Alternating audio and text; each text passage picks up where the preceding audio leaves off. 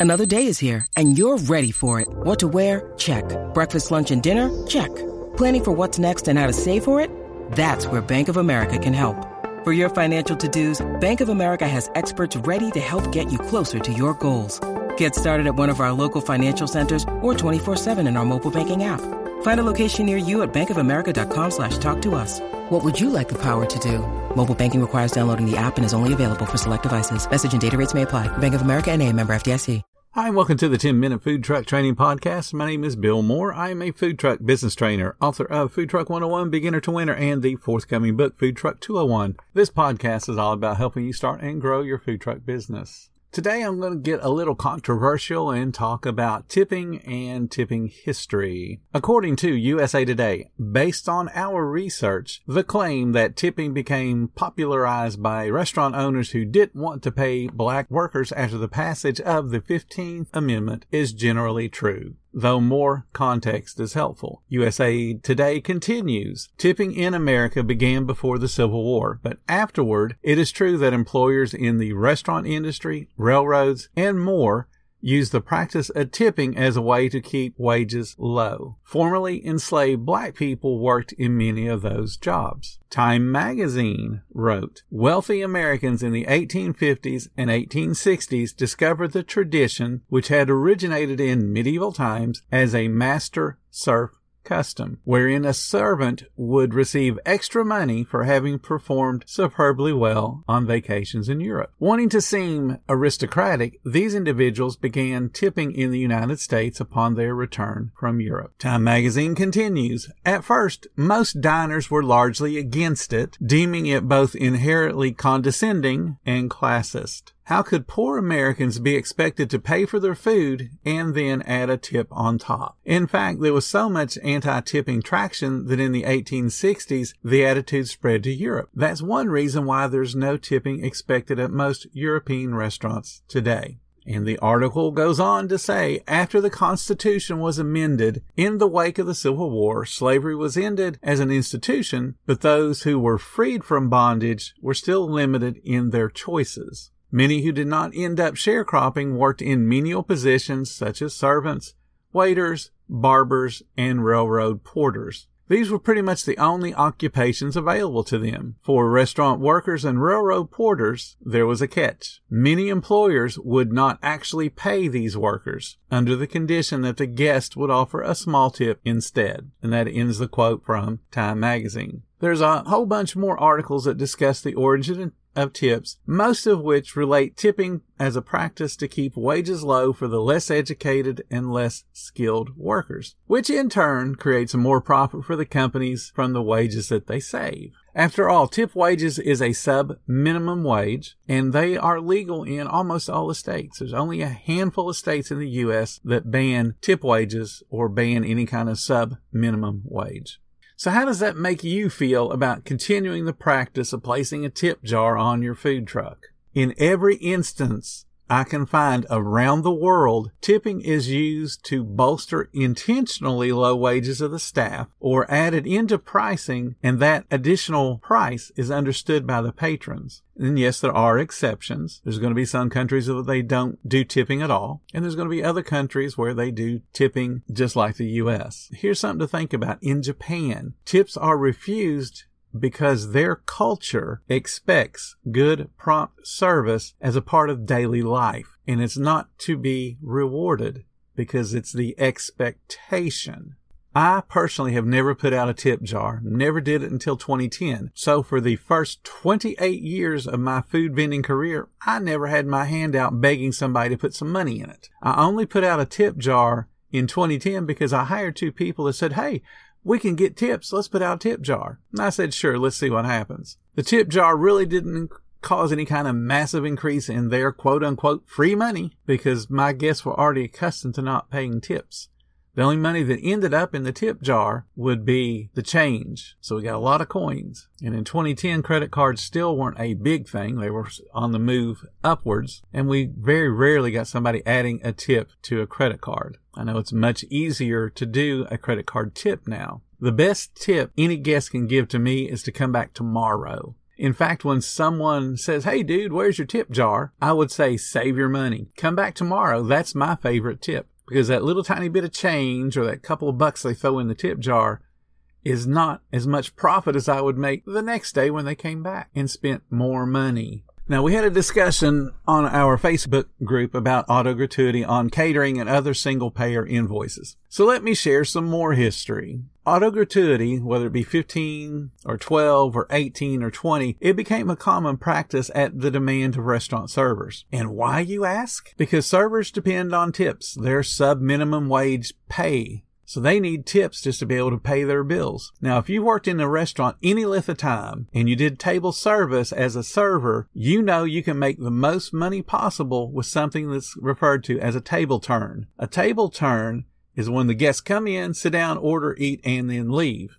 And then somebody else comes in, sits down, orders, and leaves. That's a table turn. The more of those you can do per hour, the more money you can make per hour. But when big parties come in, and that's where the auto gratuity comes in, the big parties come in, they tend to sit and chat and take up time and they don't order and move through the order process as quick as a normal table of two to four people. So now the server is being worked even harder.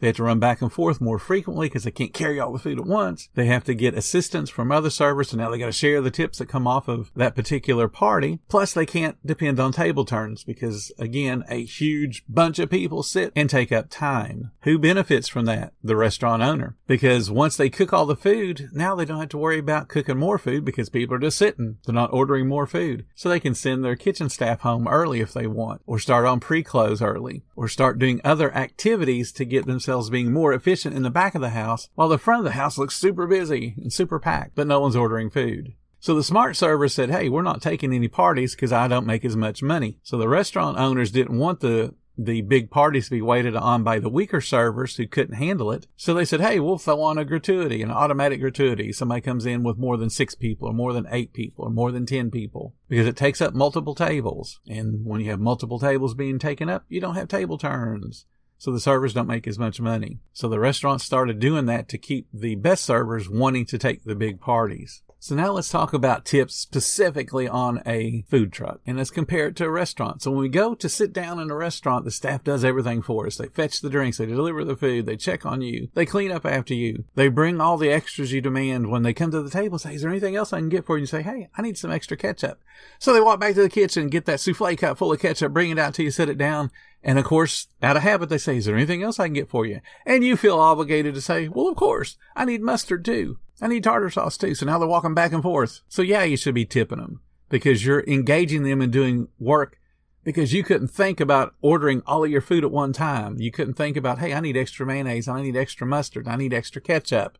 Could you bring that, bring those to me when you deliver the food? And then, of course, they're filling up your drinks. They're cleaning up after you. A lot of parents, when they get that high chair and they usually have a little cracker set they give you. So they give the kids the crackers. They open up the package, let the kid eat the cracker. And the, what do the little kids do? We've all done it. They crumble up the crackers and throw them up in the air like it's confetti.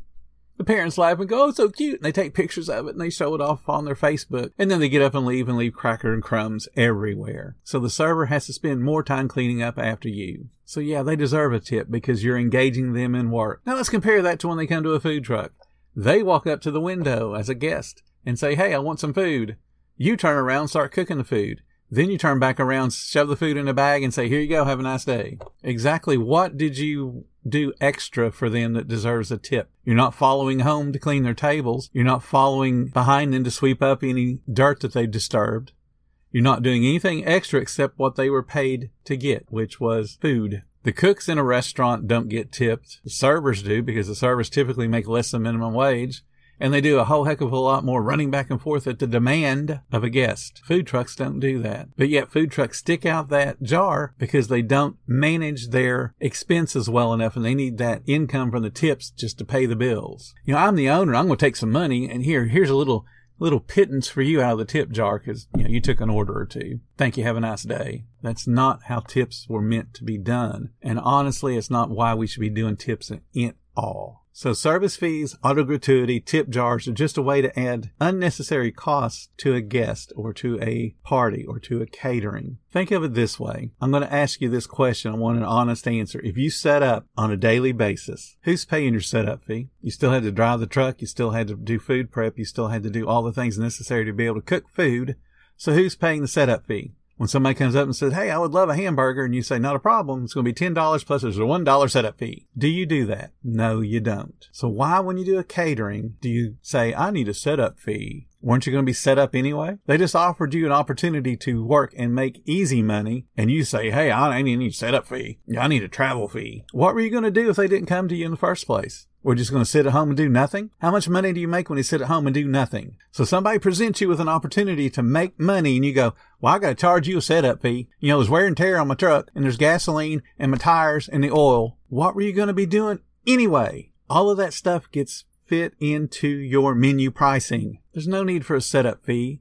There's no need for any fee that you put on a catering ticket. There's no reason for it. Charge a fair price for your food, charge a fair price for your labor, and be done with it. Any fee that you add on is a negotiation point. Don't set yourself up for that kind of failure. Now, here's one more reason that you don't want to mess with tips. And if this one doesn't get you understanding the problem with tipping, nothing will. The biggest reason I personally do not like tips is taxes and my responsibility as a business owner on every single tip. Remember that little tip selector on your POS you thought was so cool when they added? Hey, you can do 10%, 15%, or you can set it to weird numbers. I saw somebody the other day, it had 17% and 23%. You can set it for whatever number to get that auto gratuity. Make it easy. Push a button and you're going to give me more money for having done nothing extra for you.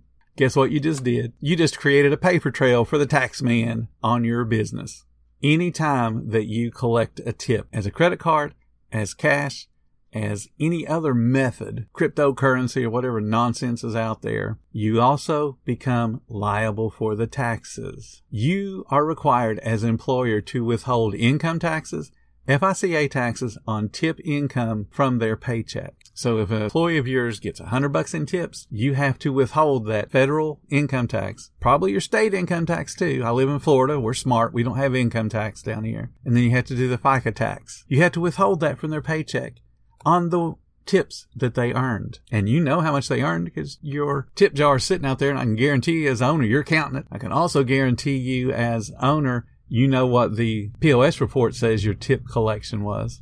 So now you're responsible to pay the taxes. But guess what else you're responsible for? The FICA match. The employee has to pay the 6.35% or what, 75%, whatever it is nowadays. And then you have to match that. Where's that come from? Oh crap. It comes out of your expenses. It comes out of your income. So you still think good idea to set up that tip jar? You're lowering your profitability by having a tip jar out there. You are responsible for the taxes. You're responsible for the FICA match. You as an employer must include tip income and withholding in all payroll tax reports. That's Form 941. That's the quarterly. And then Form 940. That's the annual tax reports. You must make payroll tax deposit as required on tip withholding and the FICA taxes. A tip jar creates more paperwork. Tips on your credit cards create more paperwork. Keep things simple. It's a food truck. Price your food to be profitable and don't worry about begging. Like I always say, it's your business. Run it however you see fit. But honestly, sometimes it just pays more to listen to somebody with experience than it does to follow the crowd and do what everybody else is doing. Thank you guys so much for listening to the 10 Minute Food Truck Training Podcast. If you find all the information helpful to your food truck business, please become a monthly supporter of the podcast. And guess what? I pay taxes on that support, just like you guys should be paying taxes on the tips. Just hit the support button or follow the link in the description. Every little bit does help keep us going. Join our Facebook group. It's called Food Truck Training. We got a whole bunch of awesome members at all different levels from brand new beginners to decades old veterans. They all got your back when it comes to helping you and your food truck. And again, thank you for listening. Come back tomorrow because you know I got plenty more to say when it comes to helping you and your food truck business grow.